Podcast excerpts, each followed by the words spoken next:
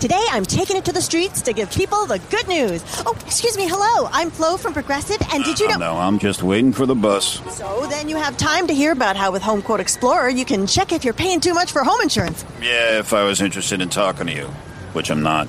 Okay, I'll do the talking and you just check if you can be saving, which is going to be pretty hard to do if you put on your headphones. Okay. See if you're paying too much for home insurance with Home Quote Explorer. Progressive Casualty Insurance Company and affiliates. Comparison rates not available in all states or situations.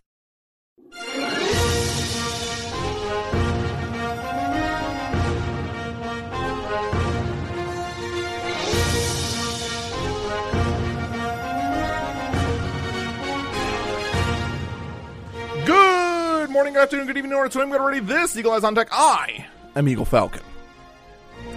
We are back. We've had some some difficulties to say the least, but um, we're back.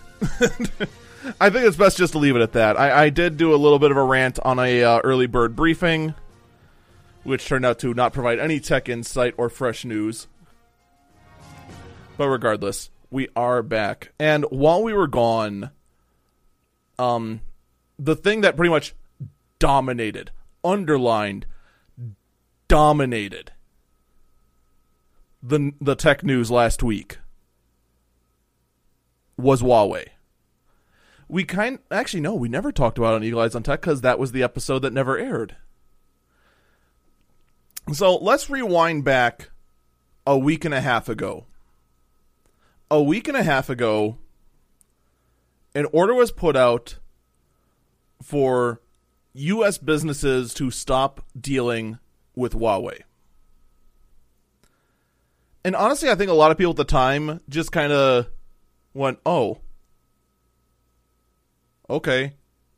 Because there's always been like rumbles and rumors about Huawei being up to sketch stuff and that sort sort of thing. So you just figured, hey, it's another step in that, and probably has something to do with the whole trade war thing going on right now with China. Now, before a bunch of you start hitting that stop button, I promise you, I'm going to try and leave this as non political as possible. We are a tech show, we are not a political show. Period. All right, let's get that out of the way. However, this story does get a little political, but I'm going to keep any sort of political biases out of this. Well, then last week, the ball started getting rolling, and the ramifications of such an order started to show. First, Google said they will no longer provide official updates to Huawei.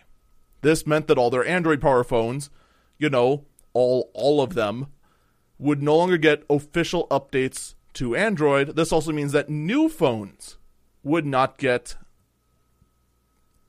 the official closed source version of Android. They could still get the open source version of Android, which is not as good and there's, there's a bit of differences that if I start going into the di- differences, I am either going to A, be here forever, or B, misquote something. Let's be honest. Specific details on, on something like open source Android versus closed source Android, I'm not an expert. I don't think anyone's the expert on that. Because that's such a deep topic that, unless you're actually like working on both of them, I don't think you know. Let's be perfectly honest. So that's a major blow to Huawei. You can't get pretty much the only other smartphone operating system out there. There are a few others, but I mean, the main war is Android versus iOS. And who are you going to go to? Microsoft? Well, I mean, they also have to. Well, they also went. Microsoft also obeyed that order, so I mean, you're not going to get Windows Phone 10 for all the for all the no support that would give you as well. And on top of that, the Huawei laptops, yes, Huawei makes laptops, are also no longer going to get OEM versions of Windows 10.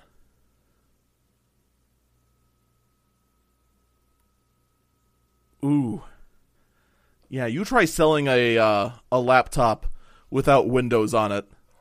Let me know how well that goes for you. Well, I mean, you could get Chrome OS on there, right? I mean, that's an operating system. Oh, right. Google's not dealing with you anymore. Which means your only option at that point is Linux. So yeah, so far it just seems like well, it's just U.S. companies and it's just you know an order issued by the White House. So obviously it has everything to do with the trade war. It has nothing to do with the whole rumors about spying. Well, then some bigger moves started to be made outside of the U.S. Like ARM cutting their ties with Huawei.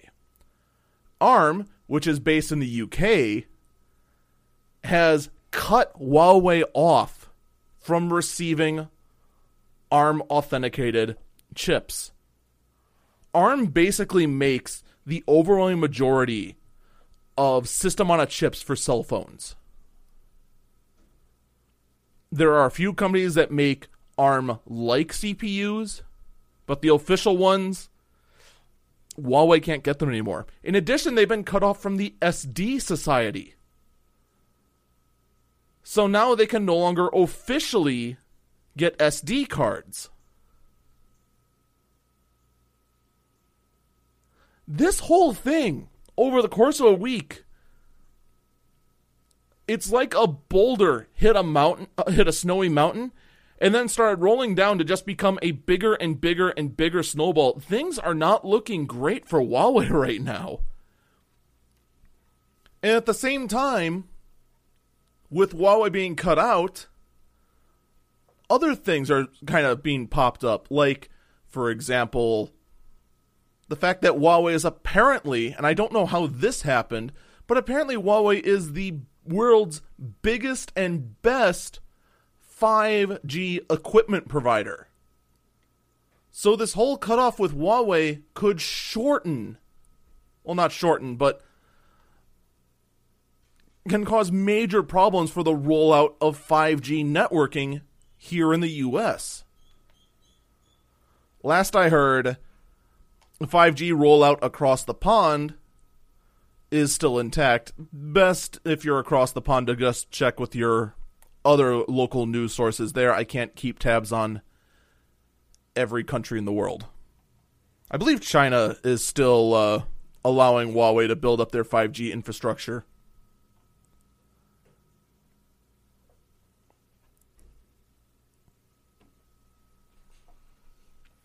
So Huawei's then suffering from being cut off like this, right?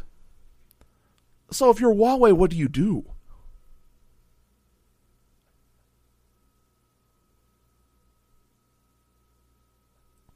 I mean, the obvious answer would be to, you know, provide some sort of evidence. Uh, because if you assume that this is all about the alleged spying, which here in the public, we know nothing.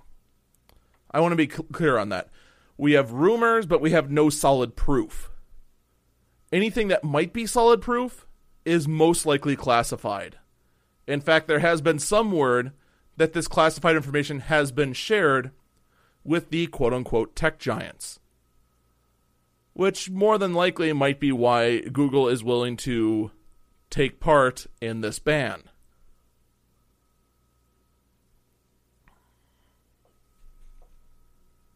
So Huawei's solution is they're trying to make their own CPUs, their own operating system, and their own storage format.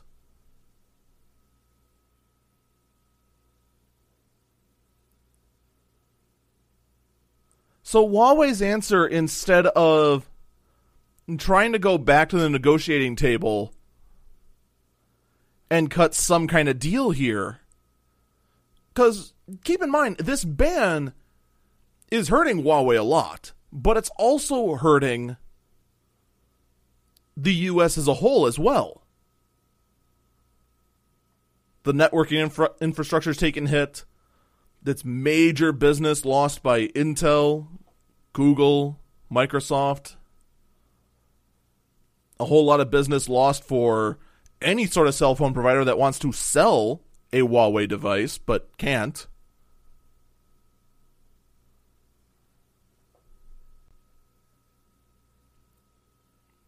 So you would think the solution would be return to the negotiating table. Let's talk this out. Let's provide, let's either A, stop the spying because it's clearly a big problem, or B, provide proof that, hey, we're not spying, we're not, we're not the problem. Or if it's about trade negotiations, fine, let's talk. But no, Huawei's solution instead is to just try and go full Apple.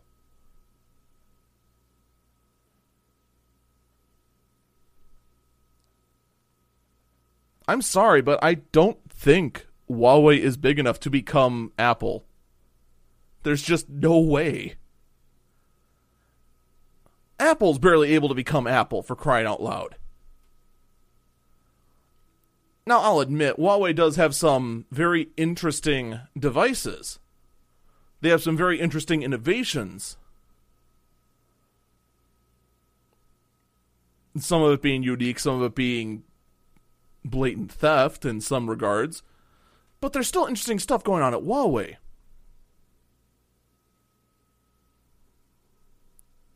There is a chance my door is going to slam because of the wind. I think we're good. But come on. Think about this from the point of view of a consumer. Would you want a device that runs an operating system you never heard of? Would you want a device that uses proprietary storage to expand it? Granted, that's a step above what Apple does. Would you want a device that there is a 0% chance that whatever applications you want are not going to be on the device or are going to be on the device? A 0% chance. There's because there's no way anyone is going to want to develop their app for Huawei's platform. There just isn't.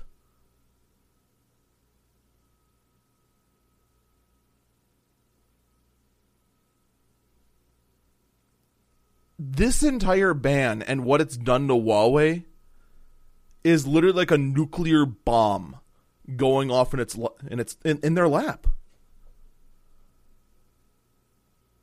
Because now whenever you think Huawei you think about the rumors about them spying on people that were so bad that the biggest tech giants in the world refused to work with them. Granted, under order from the White House. But at the same time, a lot of these a lot of these same tech giants, they're not technically American companies. They work in America, but their HQs, in order to dodge various tax laws, are located outside of the U.S. They could technically have legal ground to stand on to still deal with Huawei. But they're not. Either because they don't want to deal with it, or there might actually be something to this whole spying thing.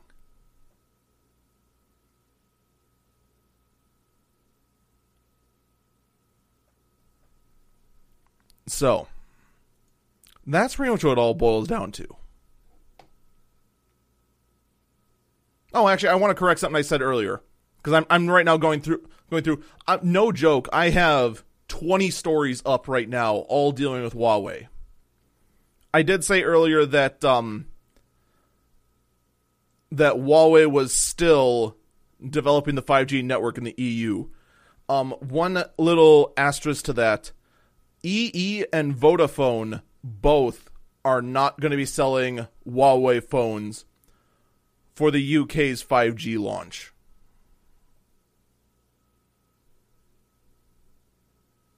So they're willing to trust their network equipment but not their phones?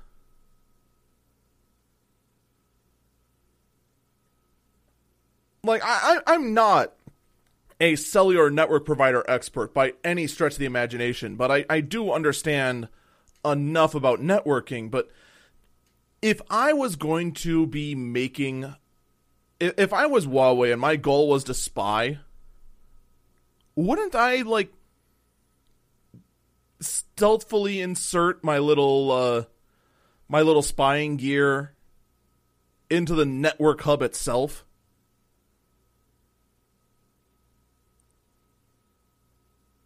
I mean, what's going to be easier, putting spyware on the phone or in the actual cell towers? To me, it seems like the cell towers. At least with a phone, you can download Norton and it might find it. How are you going to f- find it on the cell towers? I built it. What are you going to do? Walk up to me and say you don't know how to build your own cell tower? And be like, all right, fine, go build your own cell tower. So we'll see how this story develops. There are some rumors that Huawei might bring out its own operating system as soon as fall. I don't know if that means we're going to be seeing a if we're going to be seeing their proprietary expandable storage module, if they're just going to scrap expandable storage. You know, that's the thing. If I was Huawei, I wouldn't even bother with the expandable storage. I mean, if you're going to go go full Apple and make your own operating system anyway, why not just not have expandable storage and just go here we go, bam, 256 gigs or 512 gigs if you want to give us $100 more. I mean, if you're going to go almost full Apple, why not just go the entire way?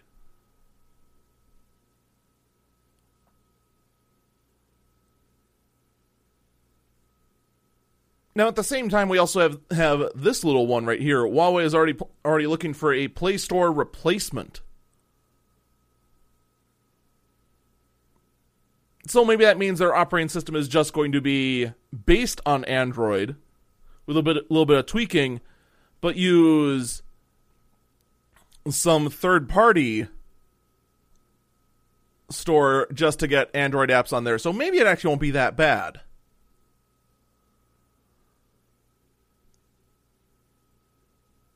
But again, I have to I have to restate if you were if you were Huawei, why wouldn't you just come to the table and talk?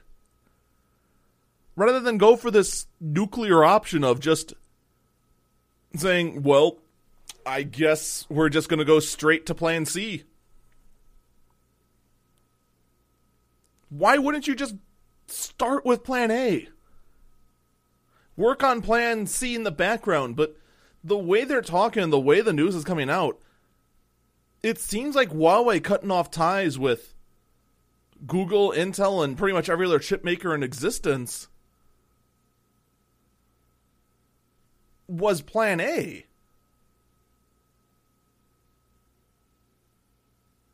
That'd be the equivalent of, let's say, my tires blew on my car, and plan A was for me to go build my own car.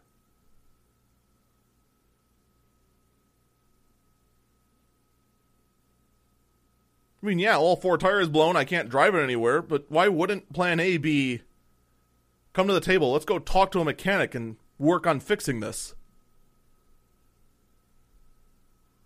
Not a, not the best analogy in the world, but it kind of works. I think. I hope. Oh yeah, by the way, I, I also forgot to mention, um, Qualcomm also cut their ties. I I know I kind of skimmed over that because Google, Intel, and Microsoft were bigger. But yeah, Qualcomm's also in that mix. Qualcomm, if you don't know, they actually make a lot of the cellular modems.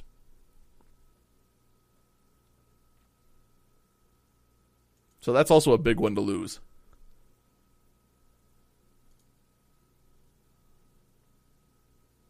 Now, there also was, let me make sure I find the story.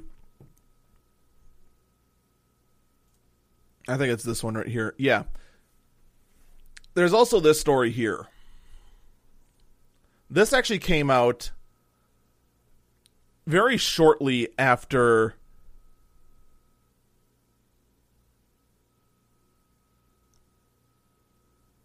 very shortly after the ban was issued that the US may be was in talks about scaling back the trade restrictions to make sure it doesn't doesn't affect too much.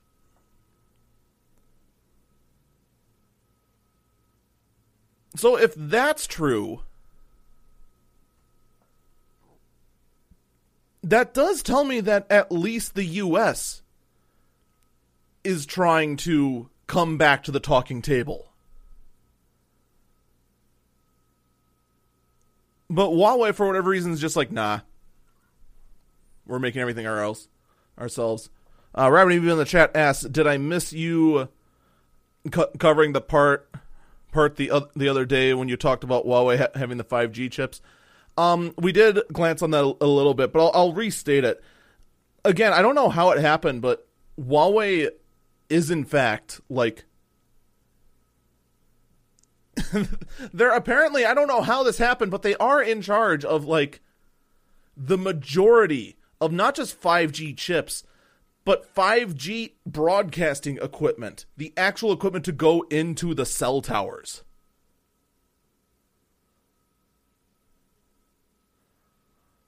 Modems wise, I believe they actually do have some 5G modems, but those modems also still need, uh, to my knowledge anyway, other modems connect to other networks. On top of that, there was also a story that was talked about from uh, Unbox Therapy. I don't have the article in front of me, but there's there was a report from him about how 5G might interfere with Doppler radar, which actually could greatly hinder weather predictions. And I'm not going to lie, as much as I love blazing fast speeds, and I would love to have a much better connected phone, especially since in the past I have taken my phone and I've actually been live streaming driving. Relax, I'm a professional driver. I can I can already I can already hear you rolling your eyes and panicking.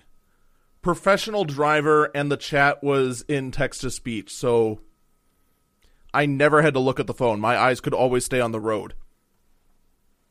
By the way, that is the only way to do driving live streaming. Or have a sucker in the other seat to uh to read chat out.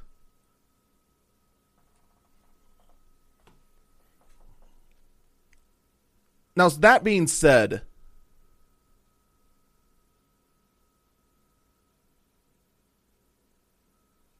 the, with um with that being said, I would love to have a 5G phone if it meant better connectivity doing that. But if it interferes with Doppler, then what's the point? From the chat, should we be concerned about that? I mean, if if they have such a grip on it, you would think that you think they and possibly by such means China could ha- have w- ways to cripple 5G networks possibly just conspiracy theory. Well, that's my that was my thought too.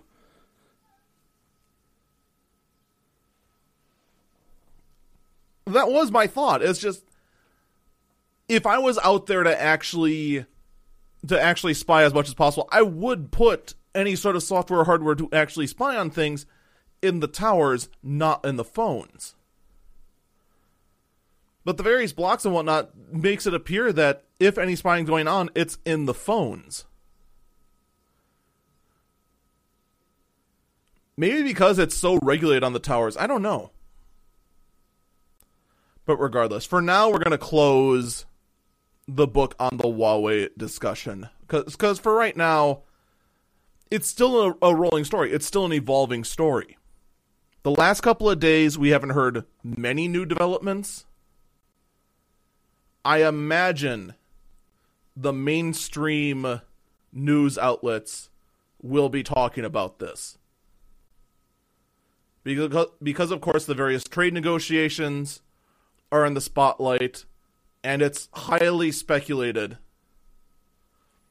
that the Huawei trade ban is because of that. I think it. I, I don't know. I don't know if if the Huawei ban is because of spying, if it's because of the trade deal with China going south. It could be either. It really could. It might be both. Probably more likely to be both, to be perfectly honest. But right now, we just don't know. So, with that being said, we're going to break right here, and when we come back, the rest of the tech news, including because we're one day late in recording this podcast, we have some fresh news from Computex. Don't go away.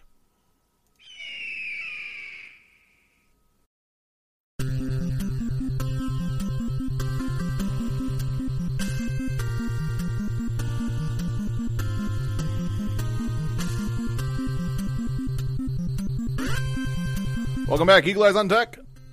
I'm Eagle Falcon. During the br- during the break, me and the chat were actually having a having a discussion about all the various shenanigans that Huawei has had. Folding screen text stolen from Samsung. I could have swore it was from Oppo, but I'm not. I'm not gonna lie. All the various Huawei stole, Huawei spied stories, they all blur together. All right, let's let's stop. Let, you know, let, let's just drop Huawei altogether because I mean, Huawei stole your heart. Oh, make, make make sure you keep that. You you you, do, you don't want to lose that. All right, let's instead talk about the latest news. The news that if I actually record this podcast on time, we would not actually have. That being the press announcement from AMD. Now, I'll admit, and I'm sorry to admit this, I feel ashamed to admit this. I did not watch the press conference. I, in fact, didn't even realize that AMD had a press conference and that Computex has actually already started off until literally this morning, and I actually got the mixer to cooperate properly with my software. Once I started digging up stories, I found a couple of YouTubers who talked about the press conference. And honestly, the only, there there's some exciting things to talk about, but there's not much that we know.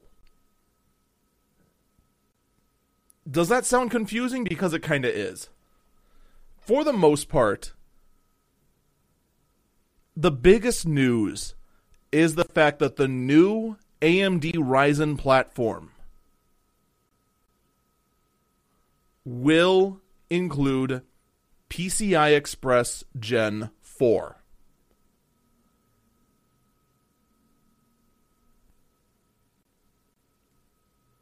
And a whole lot of you who aren't in the know are just kind of going, huh, neat. But there's a lot of things that makes this significant because this is the first time that that now actually I could be completely wrong. This is the first time in recent history, I should say, that AMD has beat Intel to market with a major advancement like this.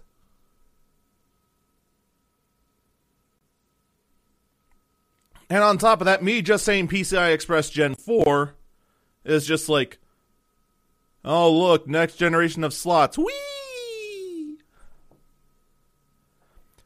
Except it means that you could have NVMe SSDs reading at 5 gigabytes per second. Not gigabits, gigabytes. An entire movie read in a second.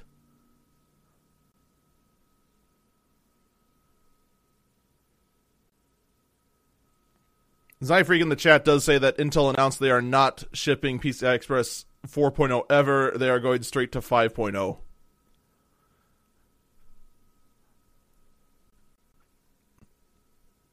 I actually don't have.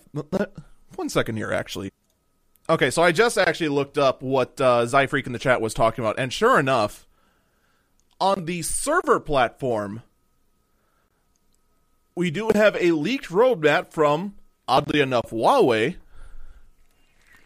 that um, is showing us that their current plans of going of uh, Sky of Cascade Lake SP and Cooper Lake SP is going to be PCI Express Gen 3 at four, at still 14 nanometers, but in 2021 we are going to be seeing codename Sapphire Rapids, which just on the loss of the word lake should technically mean that we'll be seeing a new architecture finally after 10,000 years. We'll be seeing DDR5 and PCI Express Gen 5. So Intel might actually be so so angry that AMD is beating them to, to PCI Express Gen 4 that they're just going to skip it and go straight to Gen 5.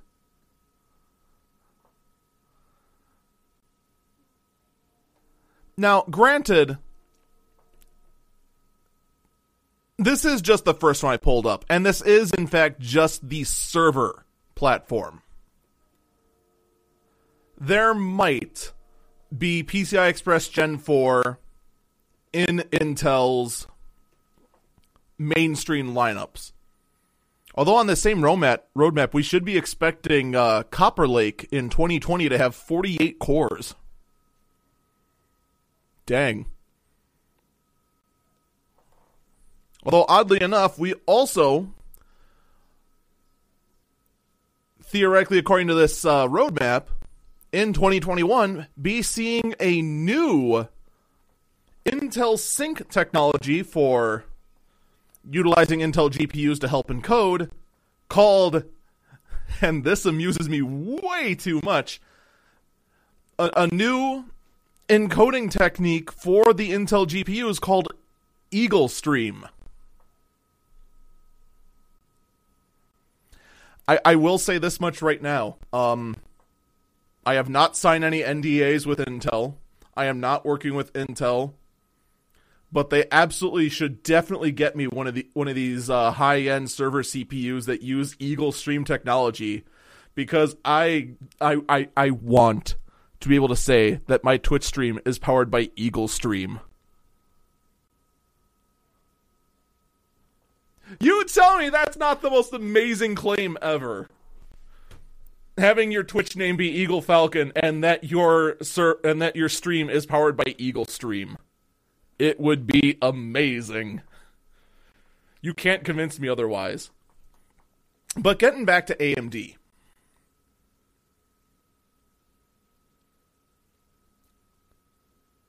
The next gen of Ryzen CPUs, we don't have exact specs on them. There are some rumors out there, there are some leaks, but nothing has been confirmed yet the, pretty much the only answer we got out of AMD that was solid was wait for E3. All right, so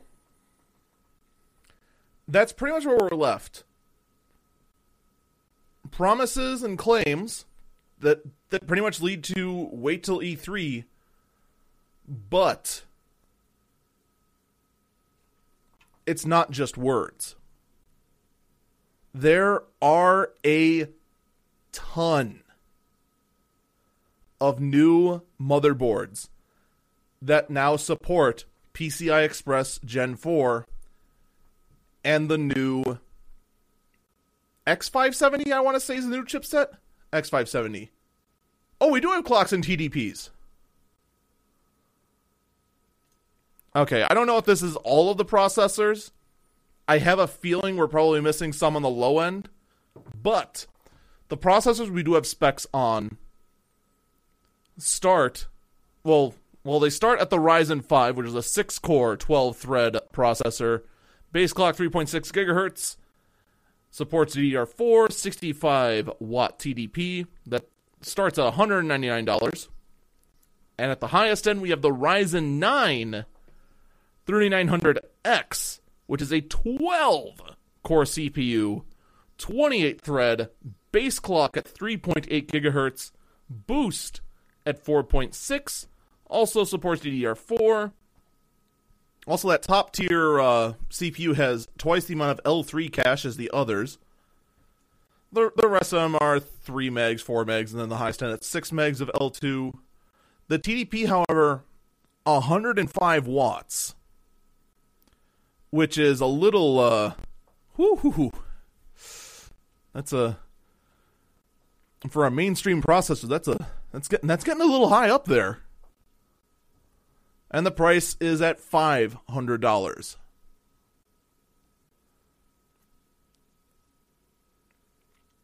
I don't know if there's going to be integrated GPUs. It probably says somewhere in this article. However, this news was so fresh, I don't have all the details here. More than likely, we're probably going to be talking about this again next week after the dust has settled and we have a and we have all the info and more than likely some leaks.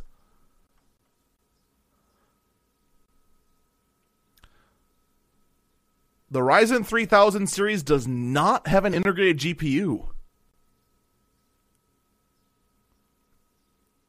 Interesting. Or it might just be that these CPUs that we got to look at here don't have an integrated GPU, but the lower end ones might.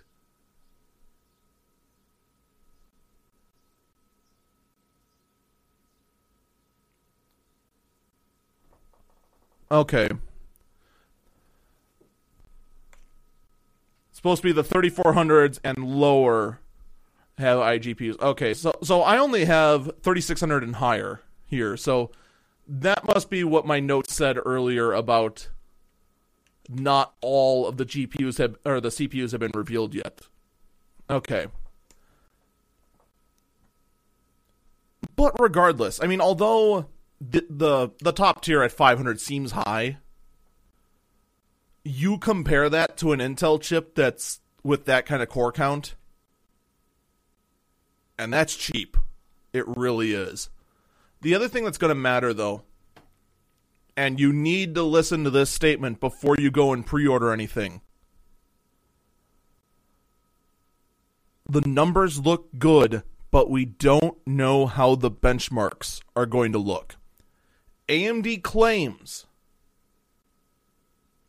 that per core performance is up by a large margin. I believe they said 12%. Which, even though that sounds like not much, that is a large margin. It really is. And if that's the case, then a Ryzen option across the board could be a better option over an Intel chip. Right now, well, before this announcement, if you were gaming, Intel was a better choice. If you were doing professional applications, Ryzen, for the most part, was a better choice. But even then, even if you were gaming and bought a Ryzen, you're still sitting happy. It's not like before where getting an AMD chip was a death sentence to your rig this could be AMD being a better choice always.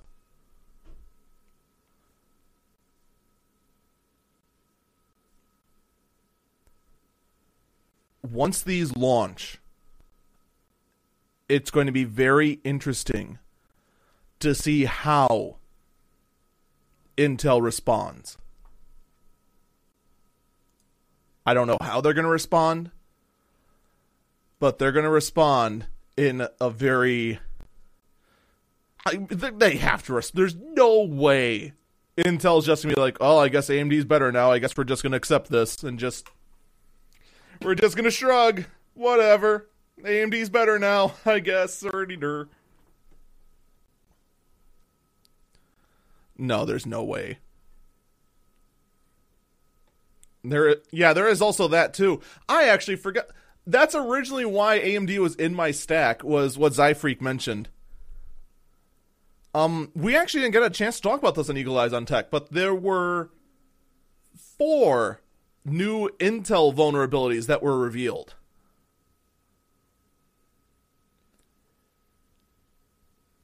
And more than likely, yes, it is going to impact CPUs that are Intel CPUs from 2011 onward.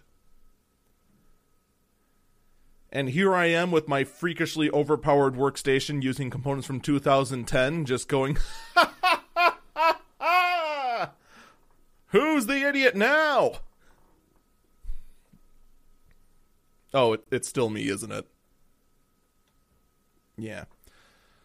But yeah, that's why AMD was in the stack originally. And then I found out that Computex happened. AMD wants to remind you their chips are immune to these vulnerabilities.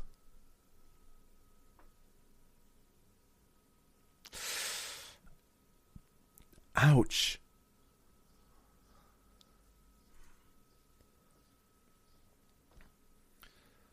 We also now do have an official name for the Navi GPUs. They are going to be called, apparently, the Radeon RX 5700 series. Once again, showing that if you were like me and you thought you knew how to count GPU numbers, well, you're in the same boat as me and just going, what? So if so if you're lost, if you were on Nvidia team, you counted like this. The first digit represented how new the GPU is, and then the second digit represented how powerful it was. So, a GTX 580 is a relatively old chip, but a very powerful chip. Whereas a GTX 740, or actually a GT 740 in this in this case, is a newer chip but a lower end chip. All right, you see how that works? And then for a while, AMD copied that.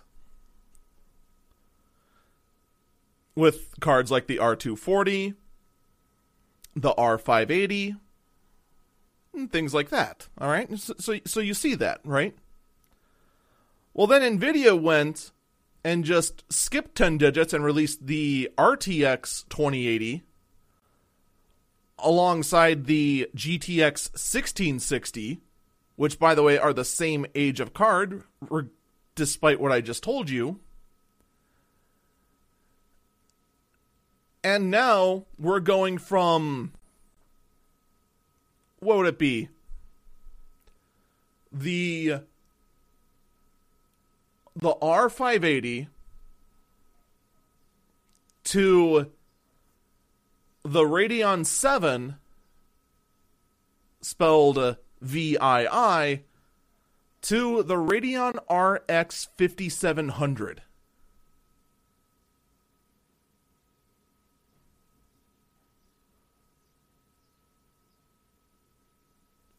I, I give up. I, I, I, I give up. All right, Th- this is like Dell. This is Dell all over again. I thought I knew how to count and how to decipher their model numbers, and they went and just took the table and flipped it on me, and then it's just like, all right, I'm lost again. I'd say the same thing with HP, but I've never been able to understand HP. Lenovo, I get. I can at least understand what's going on there. But freaking GPUs now, I guess you just gotta know. You just gotta know that a Radeon 7 is newer than a Radeon R580. That you might as well just make yourself flashcards. Because there's now officially no logic to this. And I know technically there's going to be a logic to this. But come on. Can I please? Please, I'm begging you, please. Give me numbers I can count. That's all I ask. Oh, you, you actually want to know about the GPUs? We, we don't know anything.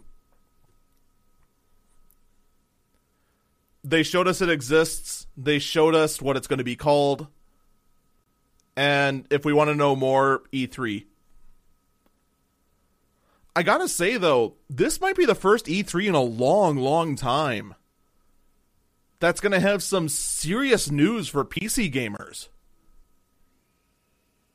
Like, real talk. Can you remember the last time an E3 focused on anything other than consoles?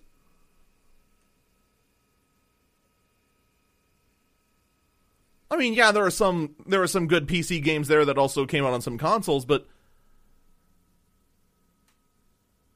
like AMD is going to really put on a show. Like they might actually show us more at E3 than they did at Computex. Which really show- throws me off. In addition, also some some uh, news, although not really surprising, is that Nvidia has in fact put out RTX based mobile Quadro GPUs for mobile workstations. It's there for, for all four of you that, that actually care about RTX based Quadro cards. Although on that same sort of topic, can we just talk for a second about how the GeForce cards skyrocketed in price and the Quadro card pricing didn't budge at all? Like that's been the rap of Quadro cards forever. That they're they're so much more expensive because they're for a more business centric customer base they're more focused on people who, who are willing to shell out that kind of money because they're doing important, expensive work with it. But it's the gamers eating up all the cost all the cost of development for RTX. The Quadro cards didn't budge at all.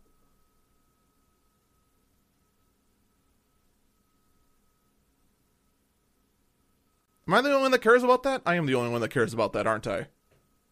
Okay. We'll move on then.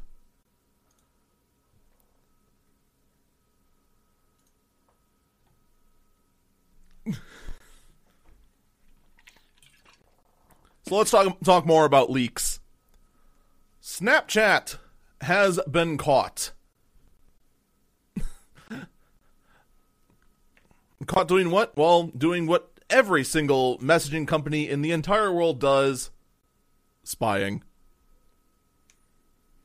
Now, someone actually in the chat, before we actually move on to Snapchat, did, they did actually make a very good point. Um, the AMD news will matter to console gamers. Eventually. The fact that Ryzen is going to be better for game performance will matter to consoles assuming the next generation consoles still use AMD chips, which I mean, come on. If the consoles used AMD chips when they were subpar, why wouldn't they use them when they're near top tier? I mean, for crying out loud. It, it it's almost a no-brainer. And plus we had that leak that we talked about three weeks ago, four weeks ago, about um, the the PS5 literally having Ryzen CPU cores, Navi GPUs, real time ray tracing, um, a brand new car, and a unicorn all built into it. Like the PS5 apparently just has everything in it, possibly even a dragon.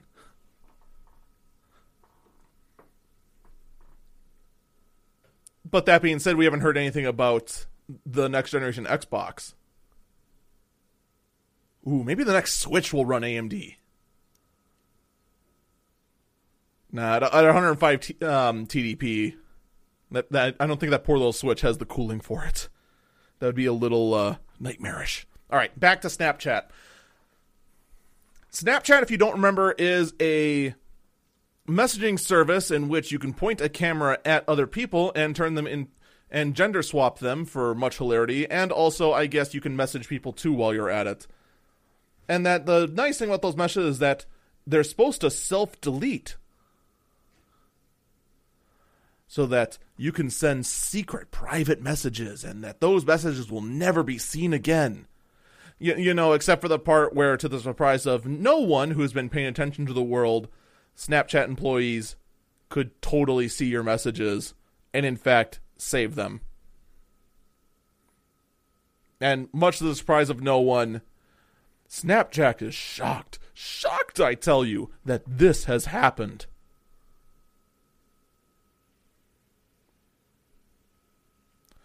Quick, raise your hand if you believe them. That they're shocked that this happened.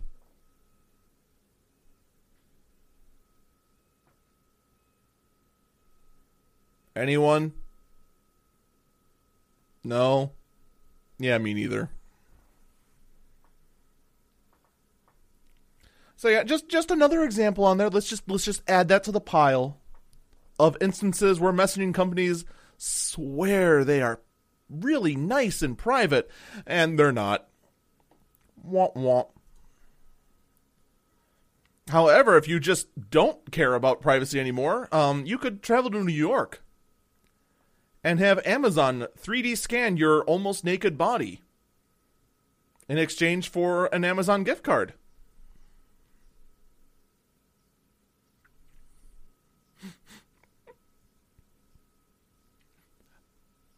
what? I, I'm I'm sorry. What? You want to talk about a story that just came out out of nowhere? When when this came across my radar, the only th- the only thing I could do was just go, "Wait, what?"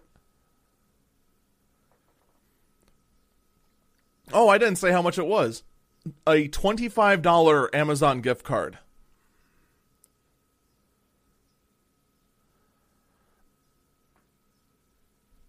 So, um, my thoughts. Uh, one, Amazon, you might be getting a little creepier than Creepy Uncle Google. And Creepy Uncle Google was pretty creepy. And two, are you trying to scan our bodies to body shame us? Is Amazon actually going to become Skynet? I think Amazon might might be becoming Skynet.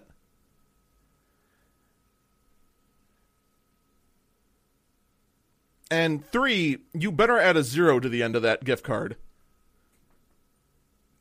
I've laid down my price. 250 $25. Really?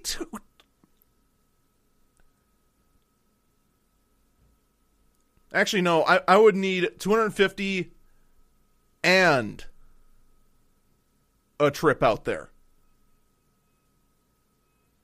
Because keep in mind, they're only doing this for New Yorkers. So if you're not New York like I am, you'd have to fly out there.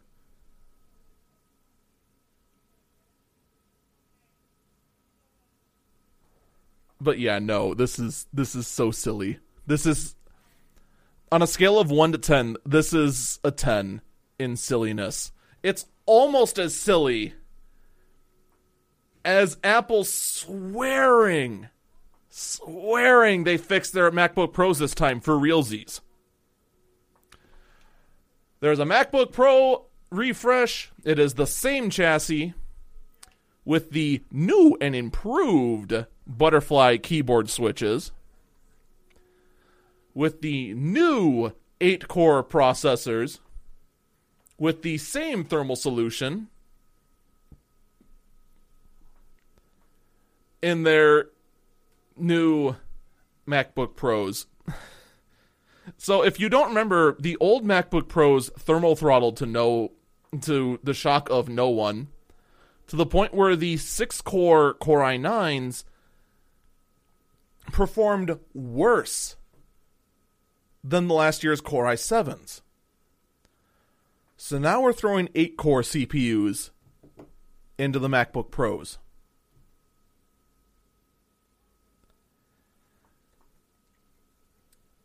Now, as far as I'm aware, no one has done thermal throttling tests on it yet. But uh, I cannot wait to find out just how quickly the MacBook Pro decides that its new base clock should just be 0.8 gigahertz. I mean, seriously, this thing is going to thermal throttle itself so quickly that'll make your head spin. But that's not the most shocking part.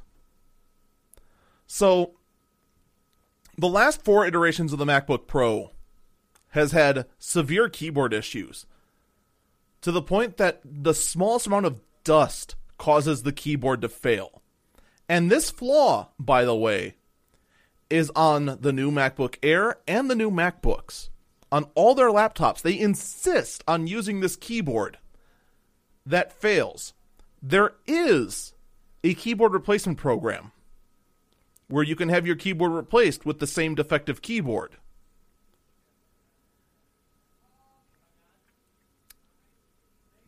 But the shocking thing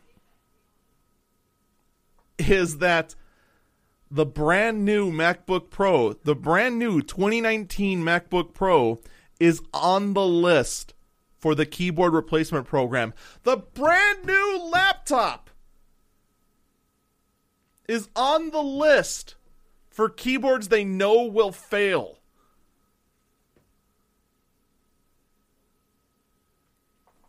You don't care, do you? You know it's going to fail when you put it out there.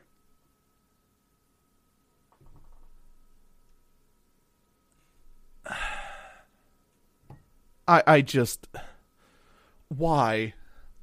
I mean, why even say that it's new and improved and that there's totally not going to be problems when you put out a list saying, yeah, that that that whole thing about the keyboard uh, reliability, that's total hogwash. Here you go.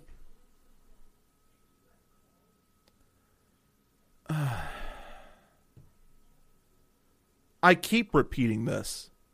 And I do feel like from time to time that I'm talking to a brick wall. But please, Apple users, stop it. Get some help. You don't have to be abused like this. There are better options out there.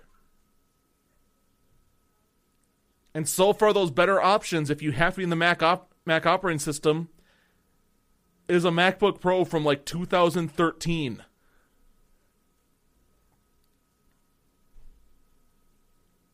I, I just.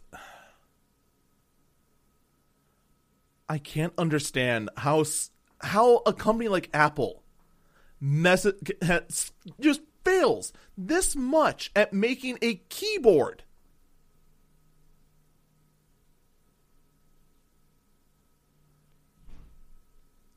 And it's not like they're incapable of making good machines. They've made amazing machines in the past.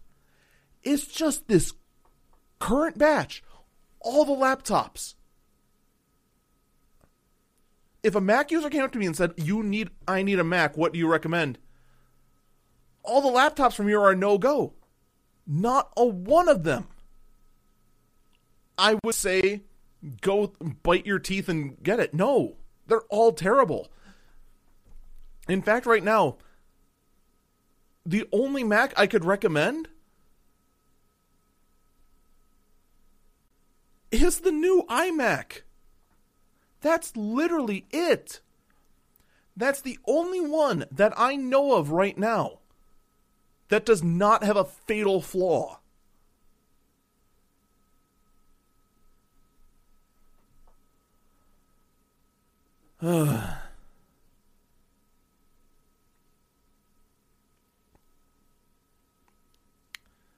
You know, I'm making an executive decision right now and just dropping the entire Google block. Honestly, it's not a whole lot of interesting news.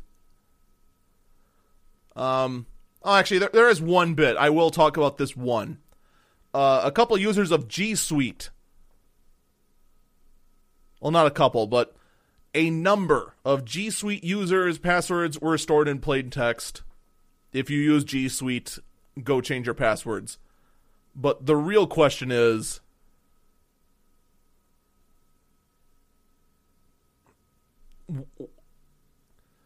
how did Google mess this up? Of all companies, Google? You'd stored stuff in plain text? That's just head shaking right there. Oh, Mob Farmer in the chat asks, "What's wrong with last year's Mac Mini?" Honestly, nothing. There's nothing wrong with it, but the price increase that it had to the performance it has is kind of a big letdown, in my opinion. In addition, the um, the processors are thrown in there with the lack of cooling, I think might be a long term problem. But it's mostly the price.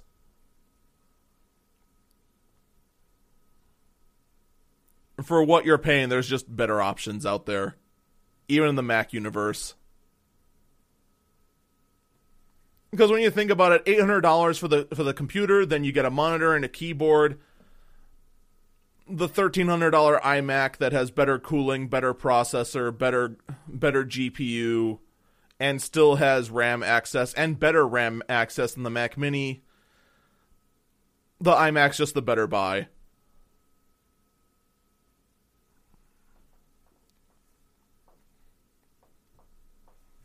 It's not that there's anything critical about the Mac Mini, unlike all the laptops, which are just just the worst you mess up the keyboard. How do you mess up the keyboard? The Epic Game Store did in fact have a sale that uh Oh boy, I don't think the sale's going on anymore. But there's a lot of uh very interesting things going on there. For example, if you bought games in bulk during the Epic Game Store sale, your account might get blocked. Which honestly, in my opinion, is a really big deal. Because whenever the Steam sales are going on, which, by the way, um, please save me from my own wallet. Wallets are going to be in danger, mine especially. I mean, what I do is I go through and I look for games that's like, oh, I've always wanted to play that. Oh, I should actually get that. Oh, maybe I'll try try that a little bit. Hey, that's on sale for seventy percent off, and that's that sort of thing. And, and I get like a dozen or two games in one go. But then again, I'm also a streamer, so I mean, two dozen games, that's two dozen games worth of content there. The Epic Game Stores might block your account if you buy five or more. Dang. On top of that, we don't have a whole lot of detail about what happened behind the scenes, but it did cause games like Borderlands 3 and Bloodlines 2, as well as a number of others, to just pull their games from the Epic Game Store during the sale.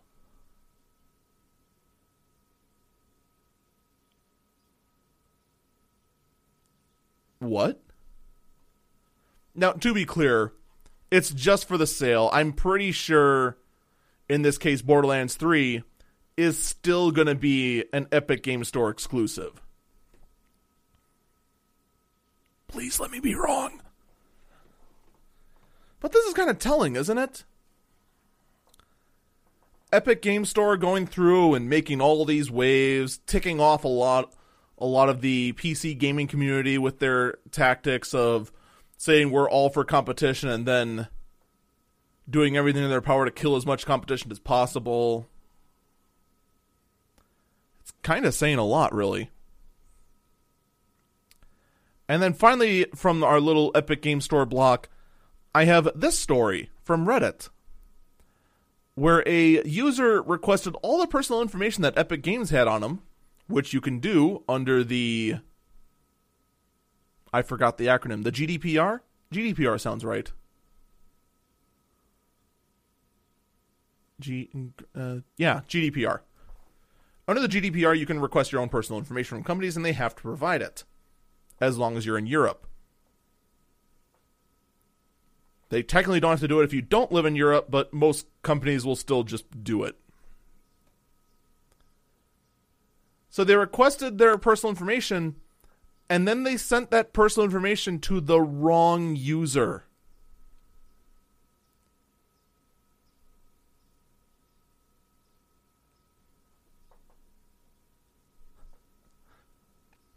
The person, in fact, got a letter from Epic Games saying the following Hello, we regret to inform you that due to human error, a player support re- representative accidentally sent the information you requested to another player. We quickly recognized the mistakes and followed up with the with the player and they confirmed that they deleted it from their local machine. We regret this error and can't apologize enough for this mistake. As a result, we've already begun making changes to our process to ensure this doesn't happen again. We thank you for understanding.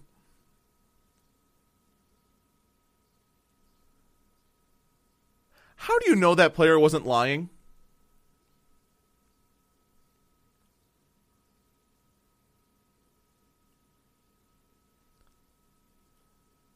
Like that's Epic Games freaking solution, the trust system?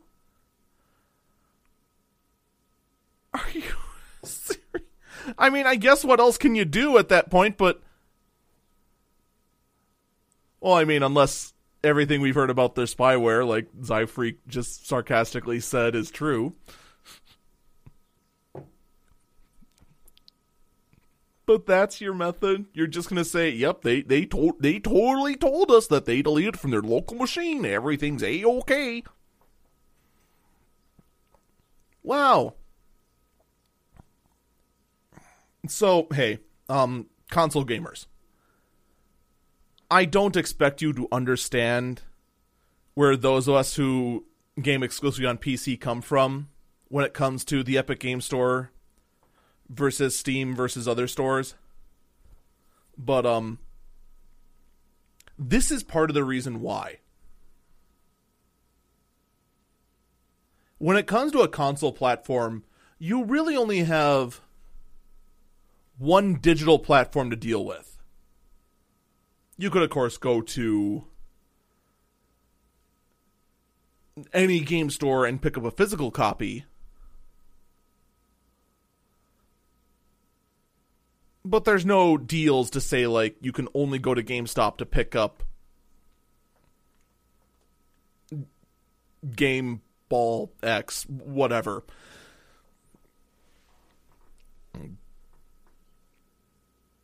But this is what we have to deal with.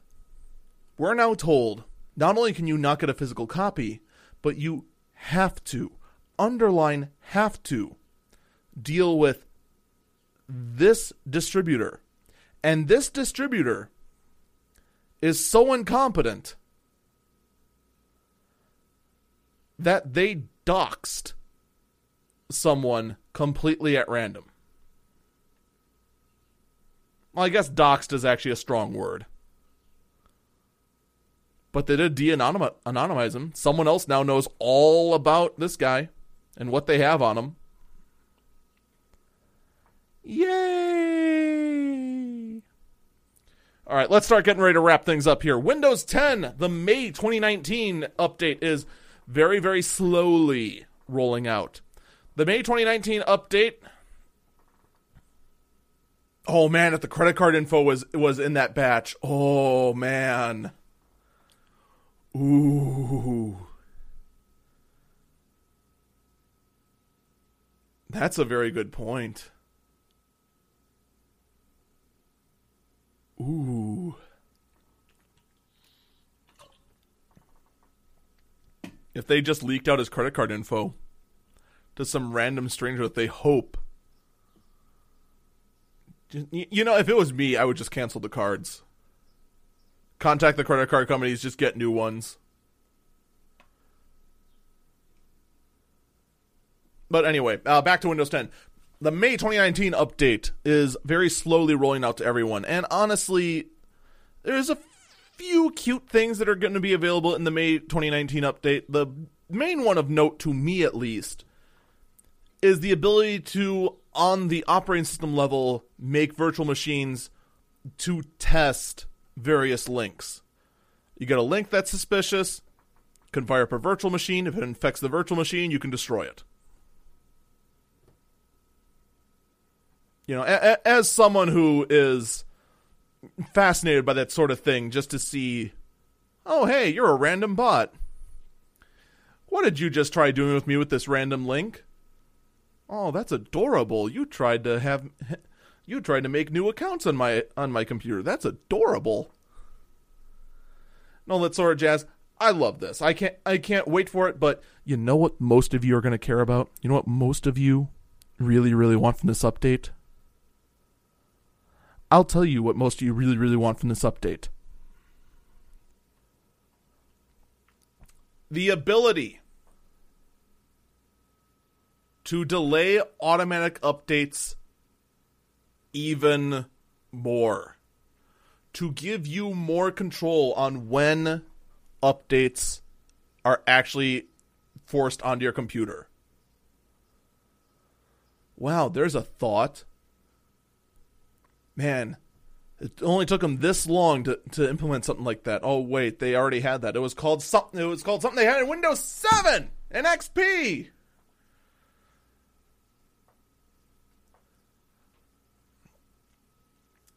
So you're thinking, hey, I should go install the May 2019 update, right? No.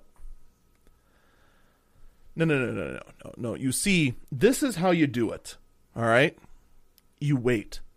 You wait until the end of June. All right?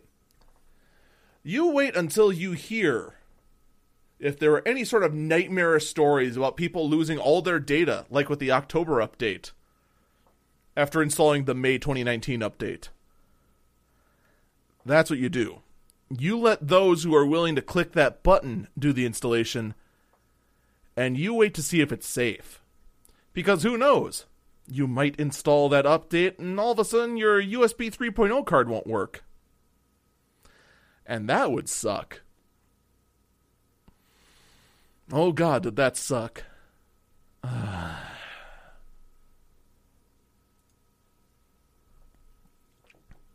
All right, one little oddball story before we get to the la- to the last bird, which is the real oddball story. Ouya officially closes down.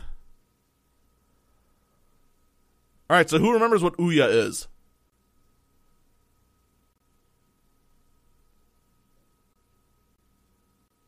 Anyone?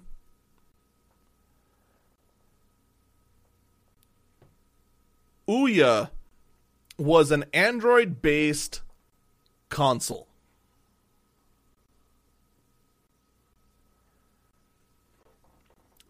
No joke, that's what it was. It was a little box, it ran on a little ARM processor, and it basically ran Android games. Do you know what the problem with that was at the time it launched? All Android games use the touchscreen as a controller or use the motion controls of the phone as the controller. It's kind of funny because as mobile games evolved, they started switching more and more to just having on screen buttons like it was a controller, which is where something like the Ouya would stand out. Except for one problem. Ouya's CPU couldn't handle games like PUBG or Fortnite. Oops. So yeah. That is the end of Ouya. Although apparently at some point Razer bought them up. I completely that completely slipped under the radar that Razer bought Ouya. But Ouya, uh, Razer is in fact mercy killing Ouya. Rest in peace. You were mediocre. And now for the real story, the real weird story, the last burb The last story of the day, the weirdest story of the day. And yes, I do think this is actually weirder than uh, Amazon wanting a full body scan of you, but granted, that is also weird. The Playdate is a console that is that is now exists. A lot of you have probably heard about this. This actually made a whole lot of splashes on Twitter when it was first announced.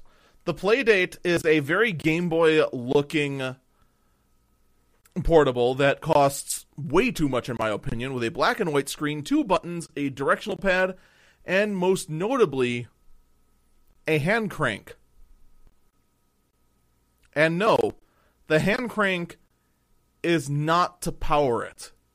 This is not a keep winding to charge its battery when you're on the go in the case of a gaming emergency and you really, really need to play black and white Tetris. No, the hand crank actually is part of the controller.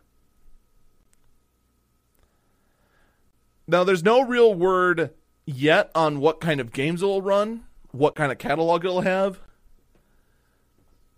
But it is kind of just a very retro esque looking device because it looks very much like a Game Boy. I mean, it just does.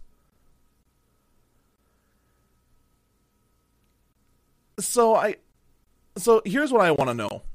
Why? Why would we do this? Now, it is supposed to have games. We actually do have some. I lied. Um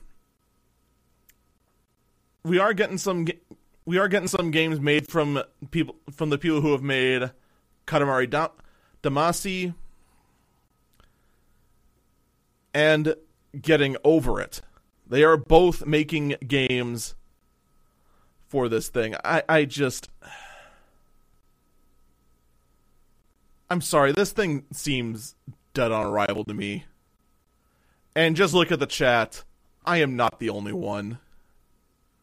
And no, I did not steal that opinion from chat. I mean, anyone who anyone who looks at games, anyone who plays games and goes, so it's a black and white Game Boy for 150 bucks. And the only thing special about it is that it's a hand crank and can't play any games that I actually know of.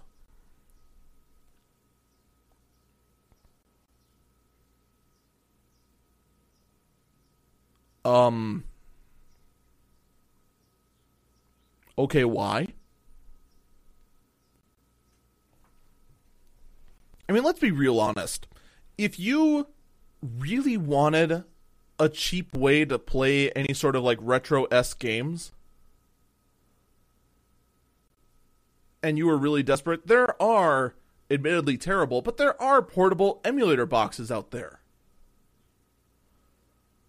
There are official emulator boxes uh, boxes out there that aren't gotten off like the Chinese black market or AliExpress.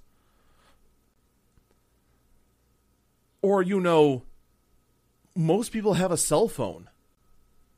You could just, although you'd have to dig for it, just get a cell phone. Or, or, or, or.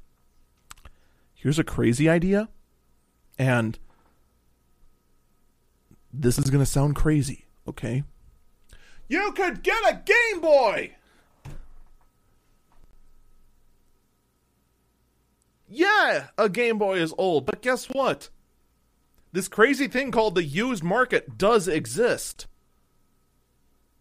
Believe it or not, you could in fact go to a GameStop and I've I've I've seen it. You can just go there for 50 bucks, just pick up a Game Boy Advanced. And with your remaining $100 you just saved, go pick up whatever freaking game you want. This thing comes with 12 games. I guarantee you could get more than 12 used Game Boy and Game Boy Advance games for $100. And already right there, you have a better deal, but the only downside is that you don't have a crank. Oh, darn. No crank for me. Whatever will I do?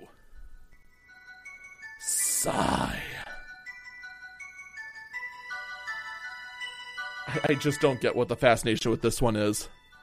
That's going to do it for me, everyone. Thank you so much for listening, and I apologize for not being around for a bit doing podcasting, but I have no intention on going anywhere, and I do have every intention on improving the podcast so that hopefully we won't have downtime again. Make sure to check out our our daily podcast, the Early Burb Briefing, which you can find pretty much anywhere. And also check out my Twitch panel, twitch.tv slash Eagle Falcon. Take care and enjoy the day.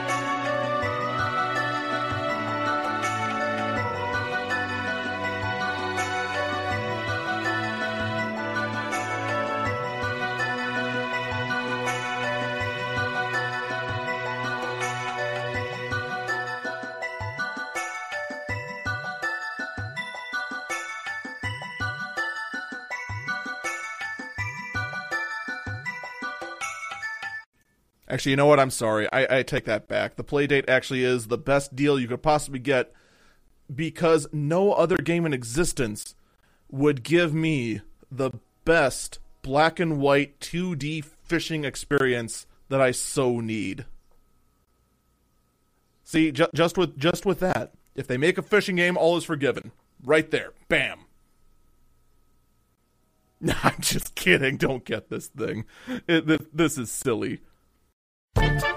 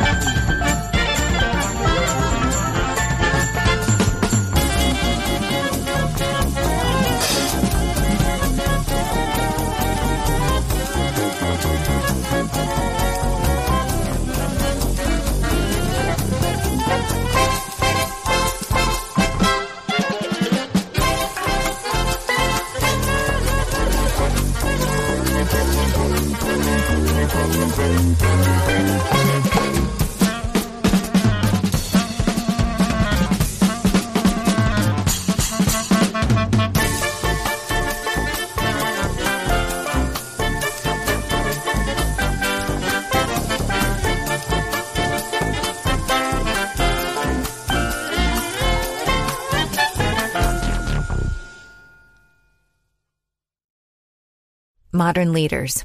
It's not just their ability to reason that we value, or their eloquence. It's more than their intelligence that we admire. What truly matters is their humanity. Just like modern leaders, the LS is human at heart. Every aspect of the Lexus LS is crafted around you, engineered to a higher standard, the human standard. The new 2021 Lexus LS. Experience amazing at your Lexus dealer.